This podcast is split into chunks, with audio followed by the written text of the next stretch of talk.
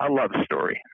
You've reached Success Hotline, message 11814. I'm Dr. Rob Gilbert, and today is day number 28 in the 98 day 8C challenge. And today's message is specially dedicated to Doneen and Chester and all of my callers from Wyoming, especially if you're from Casper, Wyoming. I met Tom in the beginning of my freshman year at UMass. He was a nice guy. We ate meals together. We hung out a lot. And he had an obsession. There was another first year student named Linda.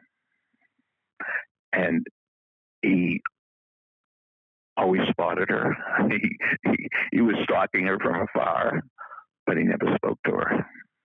And whenever, whenever he came back, he said, Oh, I saw Linda today on campus. I said, Did you speak to her? He said, No. I saw Linda in the dining hall. Did you speak to her? And after a while, I never asked, Did you speak to her? Because he never spoke to her.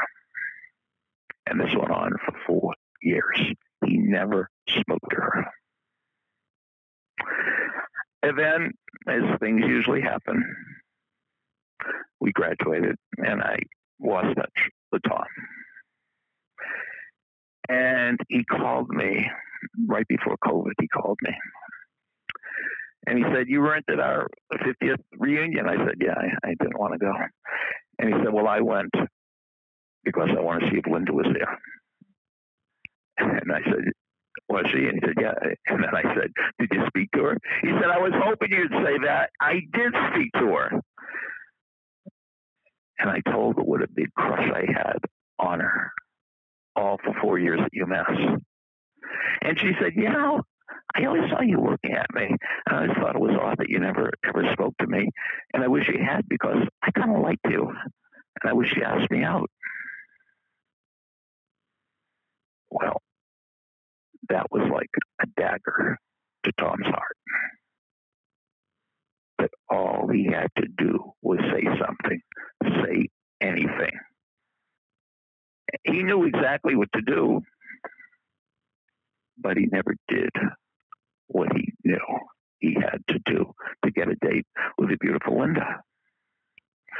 So, as the great Fazio said, our thoughts determine what you want, but your actions determine what you get. So, if you want to get a date, you can't just think about it, you have to act. If you want to get into your dream school, you got to you can't just think about it, you have to apply. You want a part in the play, you can't just think about it, you have to audition. If you want to be on the team, you can't just think about it. You have to try out. Now, of course, when Linda told Tom her feelings, she was standing right next to her husband.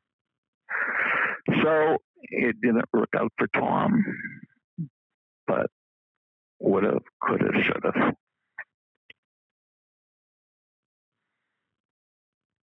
So what's the quote? The pain of discipline weighs ounces. The pain of regret weighs tons. Tom just had to have the discipline enough to be uncomfortable enough to speak to her. And what would be the perfect pickup line with Linda? Anything. Hi, how are you? Anything.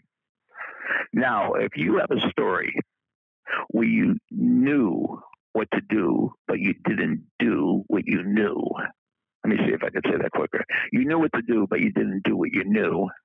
Leave it for me after the beep. Give a minute to speak to me after the beep, especially if you're Linda.